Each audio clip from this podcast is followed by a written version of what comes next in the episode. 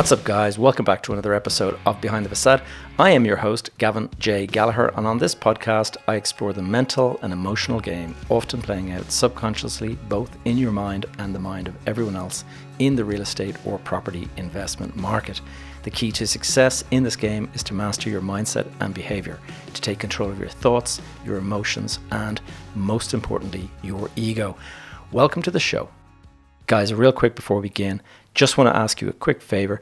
If you can, please stop what you're doing and leave a review for the podcast. Whatever platform you're listening in on, if you can give us a 5-star or whatever the highest rating is, it would be fantastic. And even better, if you found it useful in any way, please write that down on a very brief review, if that's possible. It makes such a difference to how the podcast is received out there and pushed out on various platforms. That's all, nothing else to ask. Now let's get on with the show. Hello and welcome to another episode of the Behind the Facade podcast. This is coming to you live from the Frascati Centre in Blackrock here in Dublin. And the reason I'm doing it is I'm out of the office today. It's the beginning of the month, so I like to spend the first of each month working on plans, strategic plans for the rest of the month and the rest of the quarter, given it's the beginning of a new quarter as well.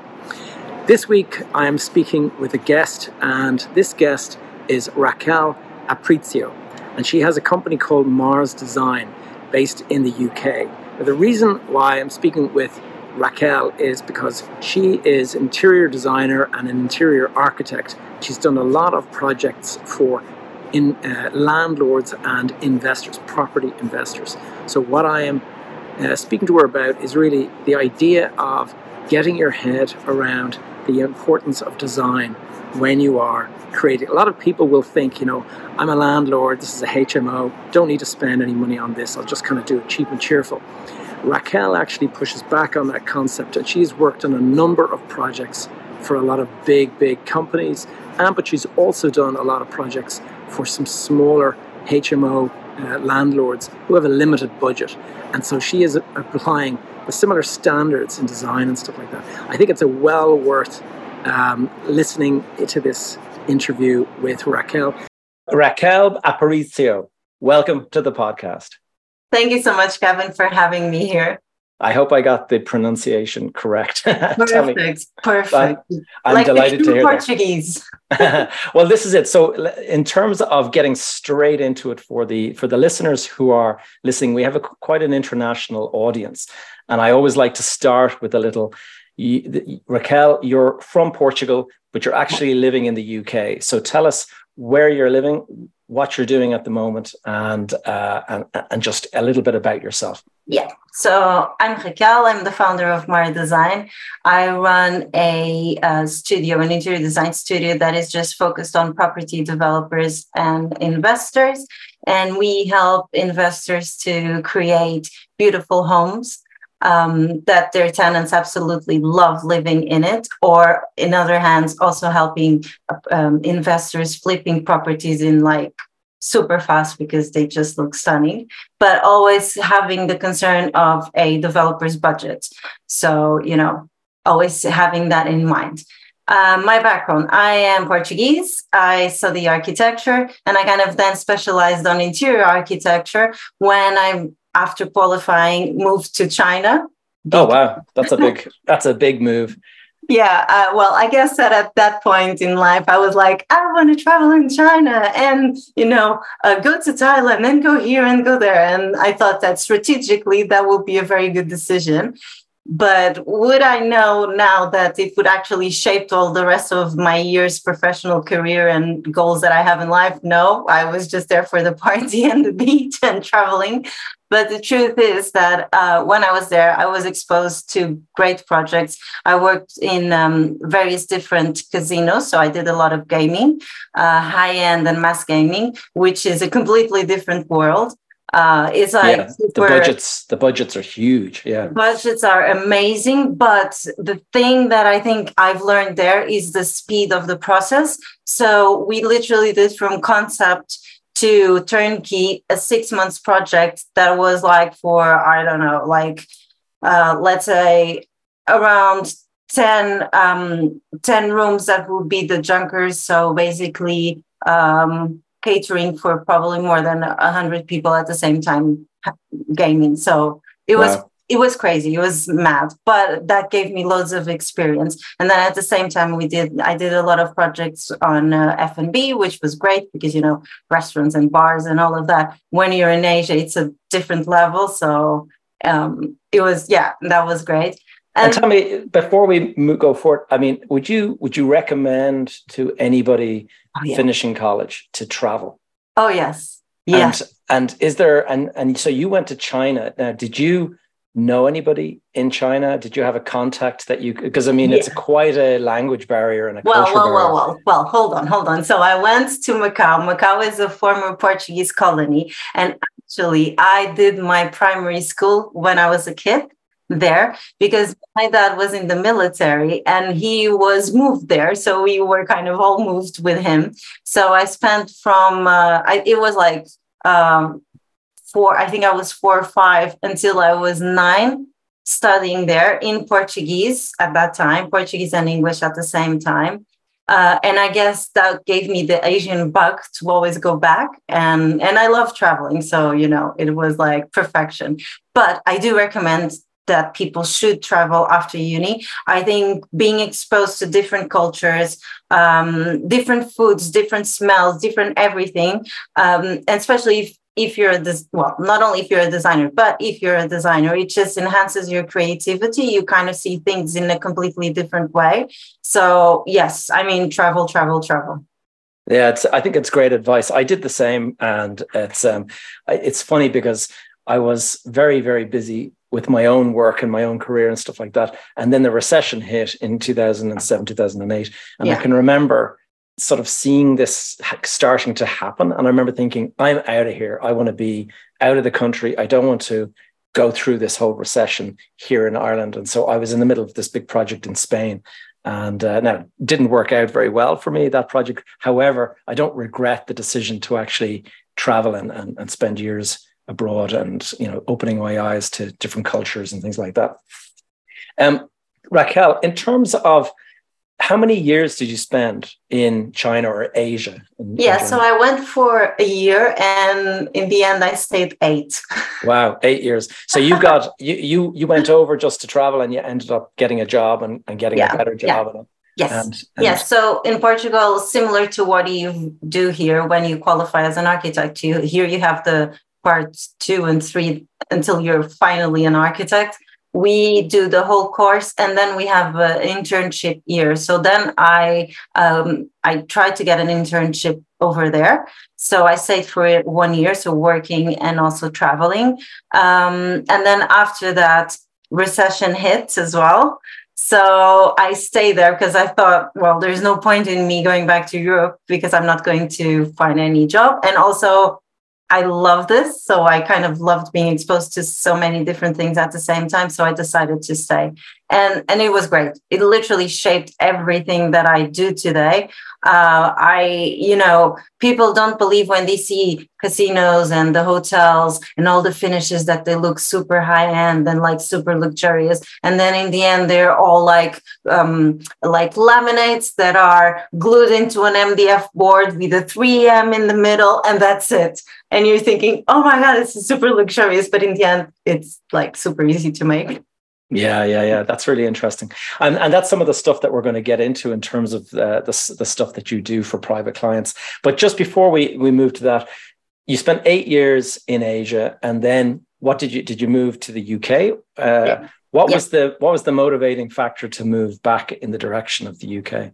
Well, I got to a point. The thing is, living in Asia is wonderful, but after 8 years, and it was so fast paced because literally I used to work almost every day, including Sundays that I used to go to the office just to do the emails that I didn't have time to do. And I thought, oh my God, this is becoming a bit too crazy. And I thought to myself, no, it needs to change. Unfortunately, I got sick at that time.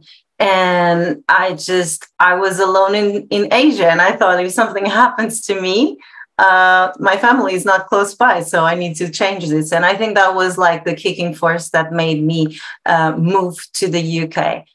Interesting. Yeah. Yeah. And then when I moved to the UK, I actually got hired by architectural practice, and they were doing the Four Seasons behind Tower Hill. Okay. That was an investment from China as well. So the main investor was Chinese. And they thought that it would be a good connection to have someone that had worked on that part of the world into the project. And when I kind of started in that project, we were just doing the serviced accommodation. And then it kind of branched out to the rest of the property. So I did 40 apartments for them, the whole design of that. It expanded, expanded quickly. And then it was all, front of house areas, the hotel bedrooms and all, the specifications, the finishes and coordinating with the suppliers and the joiners and this and that. And because Trinity Square, it's a listed building. So literally every time we tried to dig a hole, there was a Roman something there. Wow. Okay. So it was very complicated project, but it was amazing. And I think that if I didn't have all the experience I had in China, I would never have been able to deal with that project here in the UK. Because the workload was just so heavy and the fast-moving pace. Yes, but also the knowledge that I gained from all the things that I had experienced in China and how to kind of use them here. And on this project specifically. So, and we had a lot of, when I was in China, I did the whole furniture packages as well, everything bespoke. So the same I had to do for this project. And, it was 296 keys plus the 40 apartments, plus all the front of house areas. And we had to bespoke everything. And it's bespoking to the UK size standard of people because it's different than in China. So everything was literally tailored to the millimeter. Wow. That sounds like a dream job, working on a big hotel, plush, luxurious, with huge budgets and things like that. But today you don't work with endless budgets and stuff like that. So do you find it more challenging to work on the big budget stuff or more challenging to work on the low budget, where you have to make that, the pound go all the amount, you have to just find strategies to make it go further and to make it look as if you've put a huge amount of budget in when maybe you don't have a huge budget to spend? Yeah. I think both have their own challenges. It's not one is bigger than another one, because once you have a big budget, there are other problems that might arise. When you have a small budget, it's all about the look that the investor or what we propose as a studio to the investor and how to achieve that on the budget. So there are various techniques that we use to try to achieve that. Obviously, it also depends on the investment strategy and the goal. Because, for example, if you're doing flips, and you want to achieve a higher end. So, for example, kitchens and bathrooms are things where you're going to spend more of your money. Whereas, for example, on an HMO, it would be more on the bedrooms. Maybe en-suites are not as, I wouldn't say not as nice, but they're always quite small. And, most people think about that as an afterthought, which we don't, but they do think. So it's kind of where to allocate your money and try to replicate the design that you're intending, but in a cost-efficient way. So there are ways to do it, but it's a case-by-case solution option, I would say. Yeah. And tell me, so you moved from big hotels, the luxury hotels. You didn't go straight into private work. You were doing some high-end houses as well, I understand.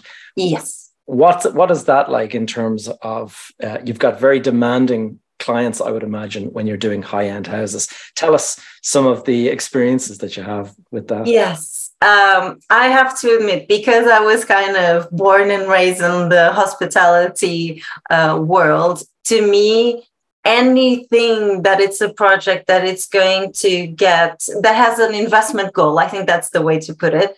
It's what really rocks my world. I love it. Even if it's a, small investment, big investment, doesn't matter. That's what I love. So to me, working with high-end residential private clients, it's a learning curve, but it's really not for me. It's not the thing that really wakes me up every day thinking, yes, it's going to be a great day. So, yeah. And I think the thing is, when you get to high-end private clients, their expectations, it is quite complicated, because it's not the same as when you have a budget or you have an investment goal. So it's very much emotional. And they get all the families involved, and the husband and the wife and the mother and all of them. And sometimes it can be a bit too much and too overwhelming. Yeah. And also, I think, because I probably have traveled a lot, and I know kind of world and how people live and all of that, it really shocks me. Like, for example, if someone puts a huge tantrum over a 20K dining table, I mean, yeah. I can't, maybe you can't relate. But I think, like,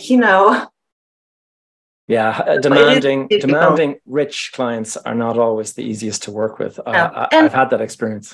And the funny thing is that you would think, because people have a lot of money, they actually think, let's just spend it all. No. They're actually quite conscious, but they know exactly where they want to spend their money. And then whenever they're, they have an eye for something that they absolutely love, then pockets are open and then you can spend. But in other ways, they are very much as a developer that it's on a budget, because successful people and rich people as well, they've done all the work and all the steps, and they have everything scheduled and all of that. So I suppose they apply that in a way to their personal lives with a bit of emotion.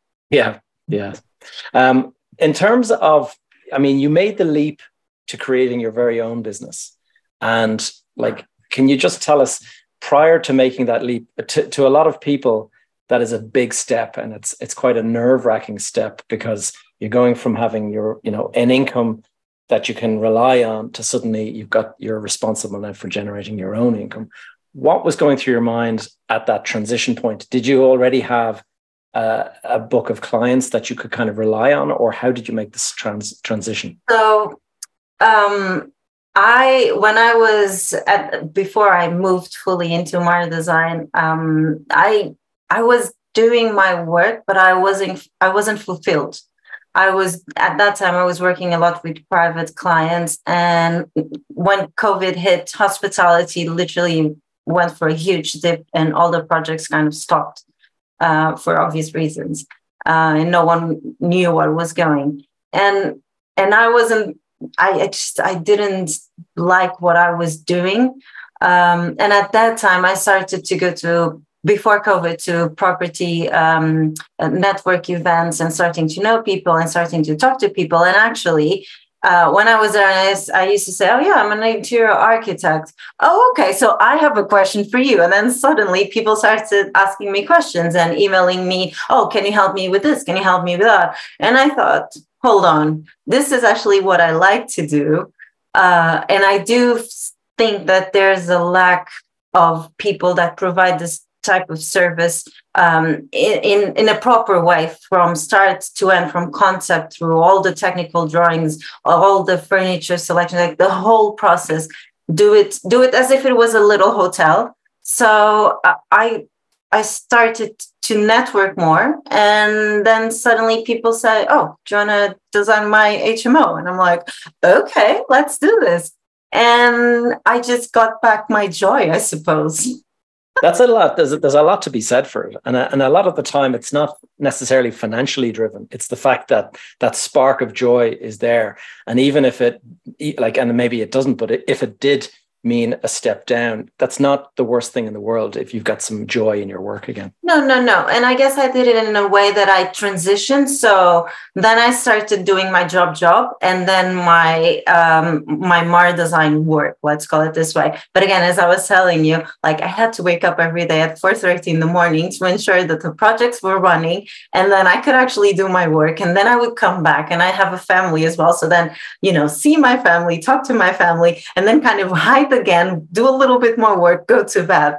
And I got to a point that it was last year that it was quite funny. I handed my notice on the 25th of April.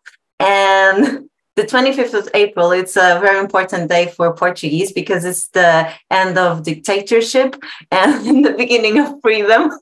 So that's what it felt like for you. So I thought, this is a great day to set myself free and go fully on the business. And that was what I did. And I kind of don't regret. I absolutely love what I do. Like, for example, yesterday I came back from Leeds. I arrived at 3:30 in the morning, but with a heart full because we installed a beautiful HMO. It just looks stunning. And, I'm happy with that. Well, HMO is something that I want to get into because certainly the people that I am coaching, a lot of them are interested in doing HMOs. Now, in the UK, you have a highly regulated HMO sort of sector. Here in Ireland, there's zero regulation to it. So it would be an awful lot easier to do HMOs in Ireland than it would be in the UK. But tell us like some of the insights from your perspective as a designer, because I typically... And of course, the interpretation could be wrong, but typically people see HMO as being cheap and cheerful.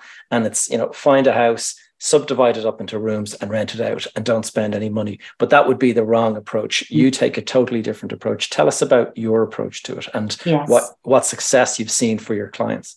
Yeah, I mean, when I have people that come to me and say this, I kind of twitch inside internally. And I think, no, this is not the way that you're going to achieve your success and maximize your investments as well. Because, HMO, although it's highly regulated here in the UK, I mean, if you would compare that to, for example, having the background of hospitality, I don't think it's that regulated. And I also think that, because we have all this Equality Act, in the hotels, when that kind of goes into the HMOs, it's going to be a big problem for the landlords, but that's a separate discussion. So, I mean, people should take HMO regulations very seriously because there's a reason why things are there. And you can't really bring to the market houses that are subdivided in such a way that you have only, well, you can because it's regulated, but like 6 square meters, including an ensuite. It's just like, it's ridiculous. No one wants to live there. And the only tenants that people attract for those properties are the bad tenants, let's say, and you have a huge turnover of people coming in.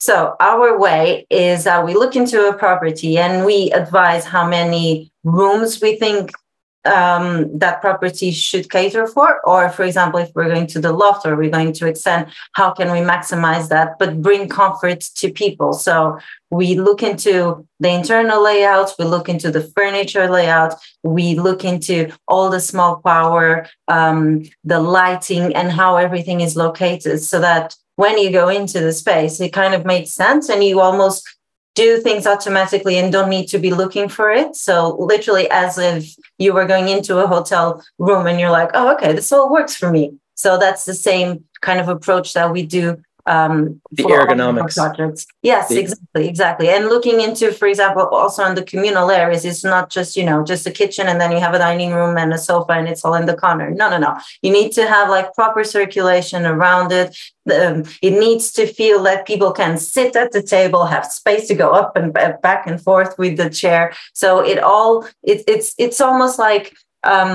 providing a space that it's not only just a space, but it's the experience of living in the space in the correct way. So it's a quality of life as well.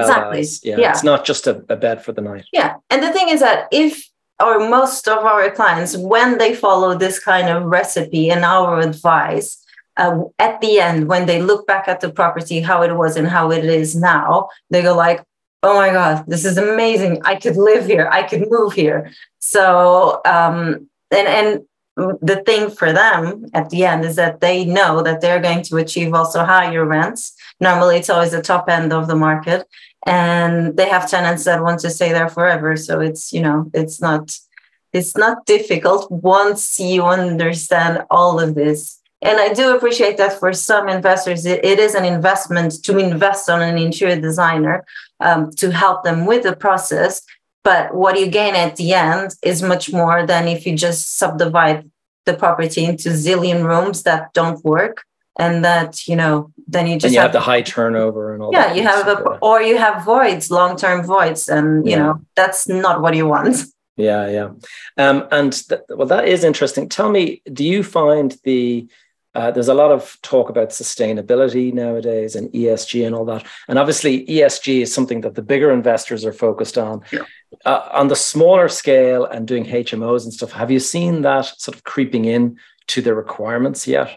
Not yet. And to be honest, you know, everyone wants to do a sustainable property.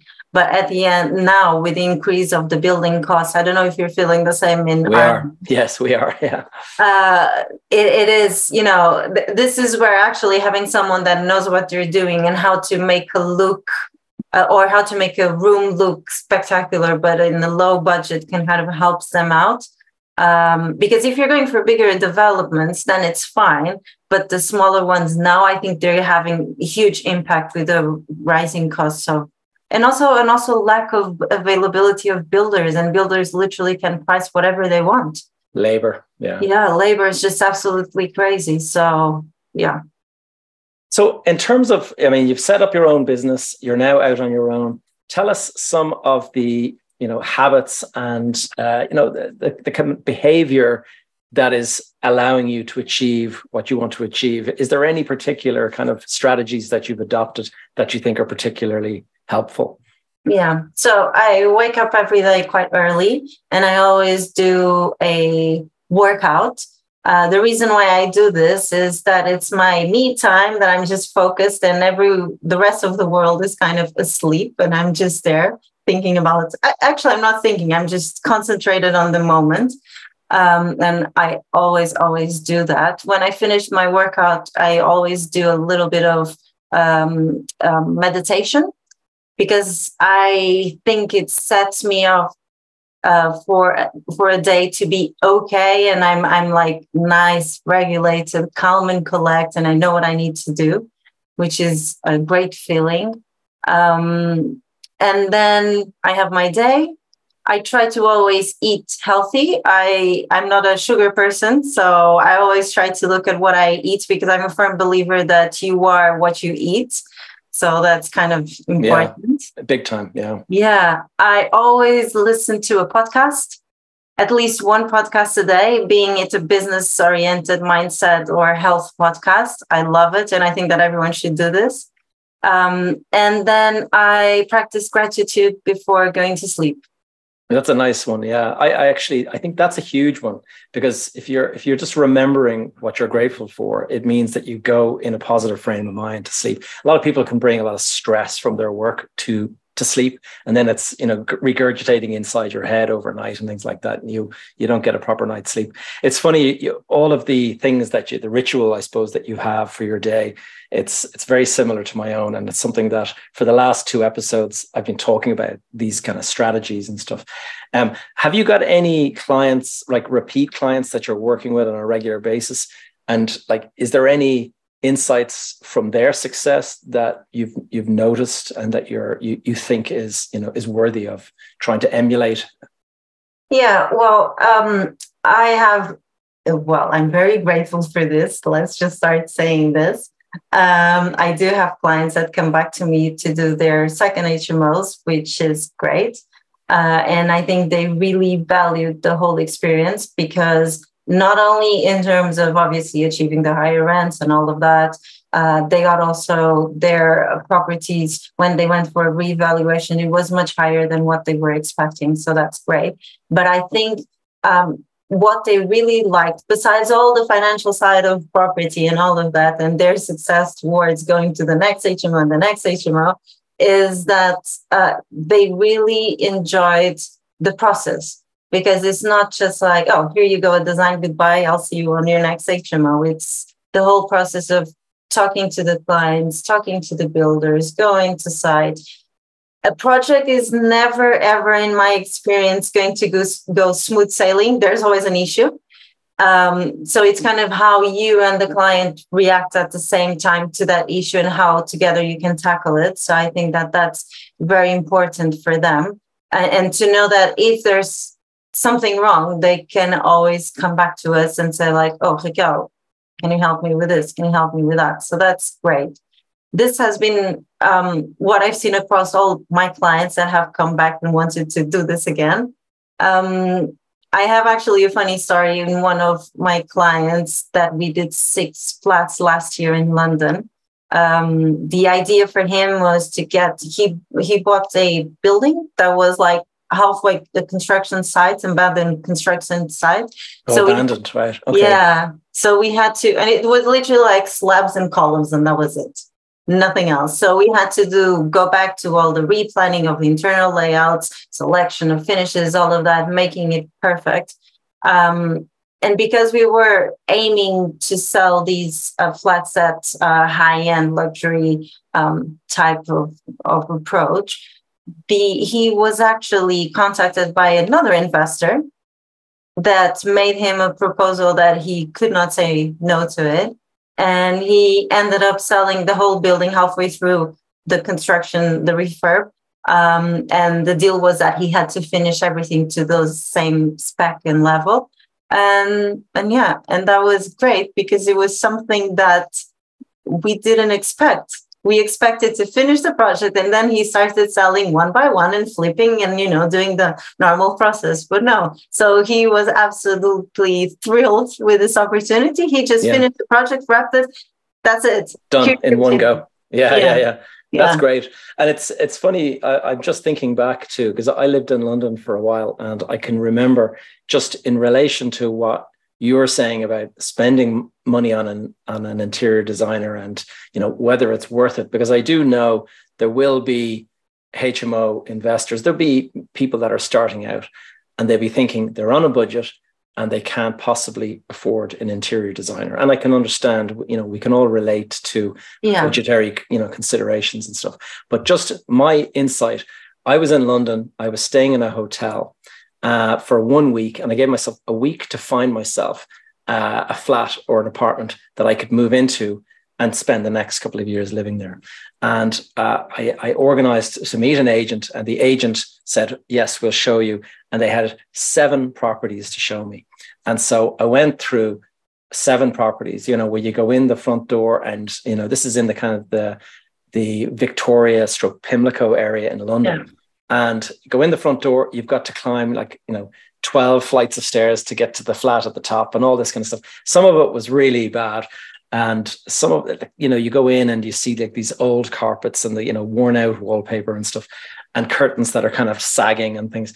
And I looked at all of these. And then the final one, flat number 7, they brought us into was brand new. It was an old building, but it was brand new, the refurb. And they had clearly gotten an interior designer because everything was color coded. The beds were made. They had puffed up pillows and they had the white sheets and everything like that. The sofa, the furniture was beautiful. They had books in the shelves, you know, kind of just these coffee stand books and stuff. And I can remember walking in, and myself and my wife, she's my wife now, at the time we weren't married, we just looked at each other and just went, yes. Yeah.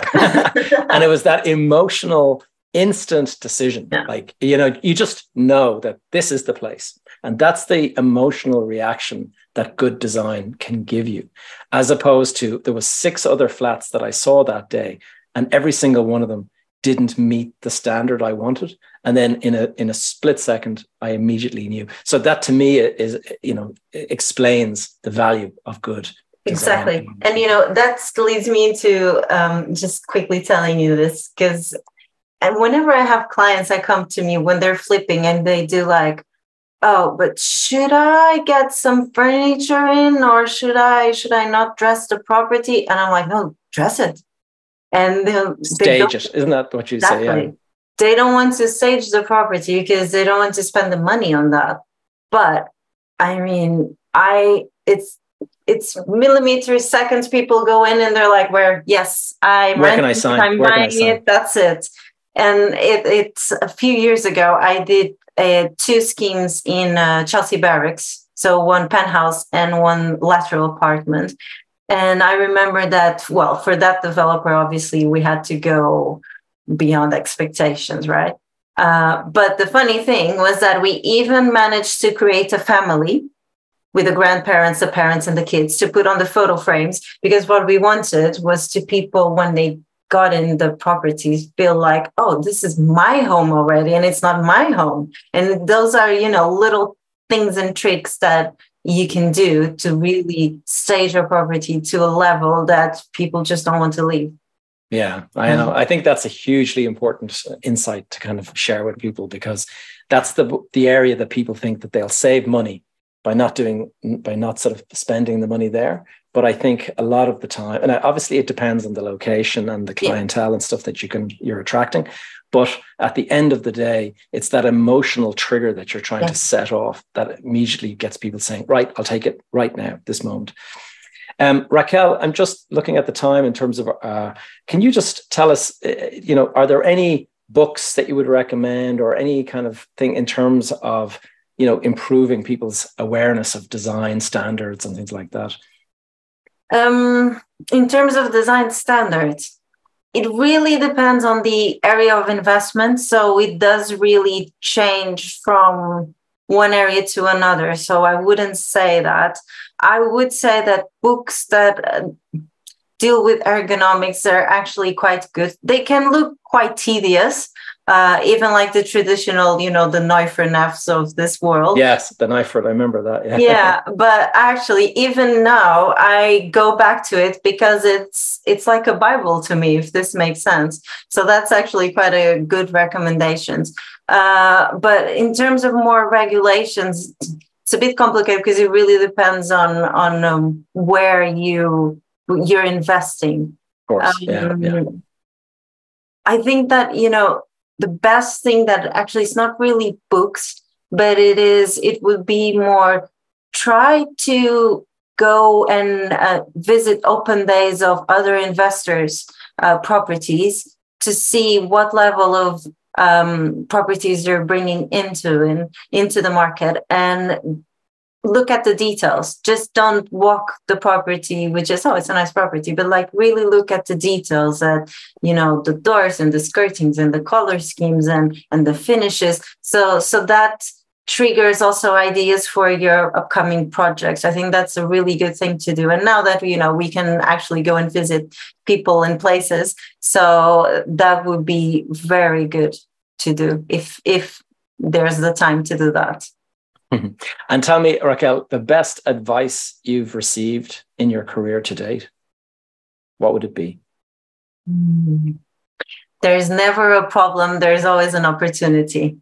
And that's how I always see it, because opportunistic and an optimistic outlook on things. Yes, always, always. And even if, a project goes downhill very quickly, there's always something that you can do. And I've learned that when I was in China working, because downhill was always like stress all the time, and I remember my director at that time always saying to me, Raquel, this is not a problem, this is an opportunity, so let's look at it in different ways.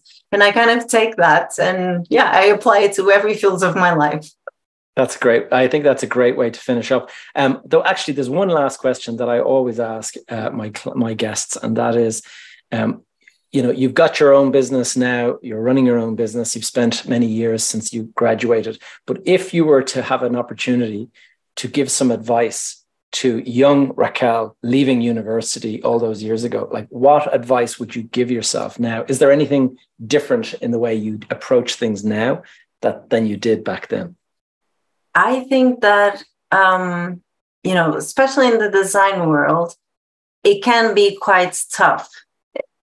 So I would always say to listen, but always keep truth to your principles and just, just stay on your path, because whatever you want to achieve, it will come to you when the time is right. So believe in the path that you're taking and believe in your own convictions. Trust the universe. Trust the universe. That's a great way to finish up. So Raquel, if people wanted to learn more about you or connect with you, what is the best route to do that? Well, they can contact me on social, so Facebook or Instagram, or they can go to our website and drop us an email from there. Brilliant. Okay, well, I'll share the link in the show notes, and this will be going on YouTube as well. So I'll put the links in there. Raquel, thank you so much for your time today and all the advice. No, thank you so much for having me here. It was great. Thank you. Thank you for tuning in to another episode of Behind the Facade. If you have any questions or topics you'd like me to cover in future episodes, please connect with me via the Facebook group that is called Behind the Facade Community. Alternatively, you will find me on social media. My handle is Gavin J. Gallagher. You can stay up to date with all of my content and the various projects I'm working on over on my website, gavinjgallagher.com. And while you're there, please do add your name to the Join My Tribe thing over on the right-hand side. This will ensure you're kept up to date via my weekly newsletter. All of these links are in the show notes below. That's all for now. I will see you guys in the next episode.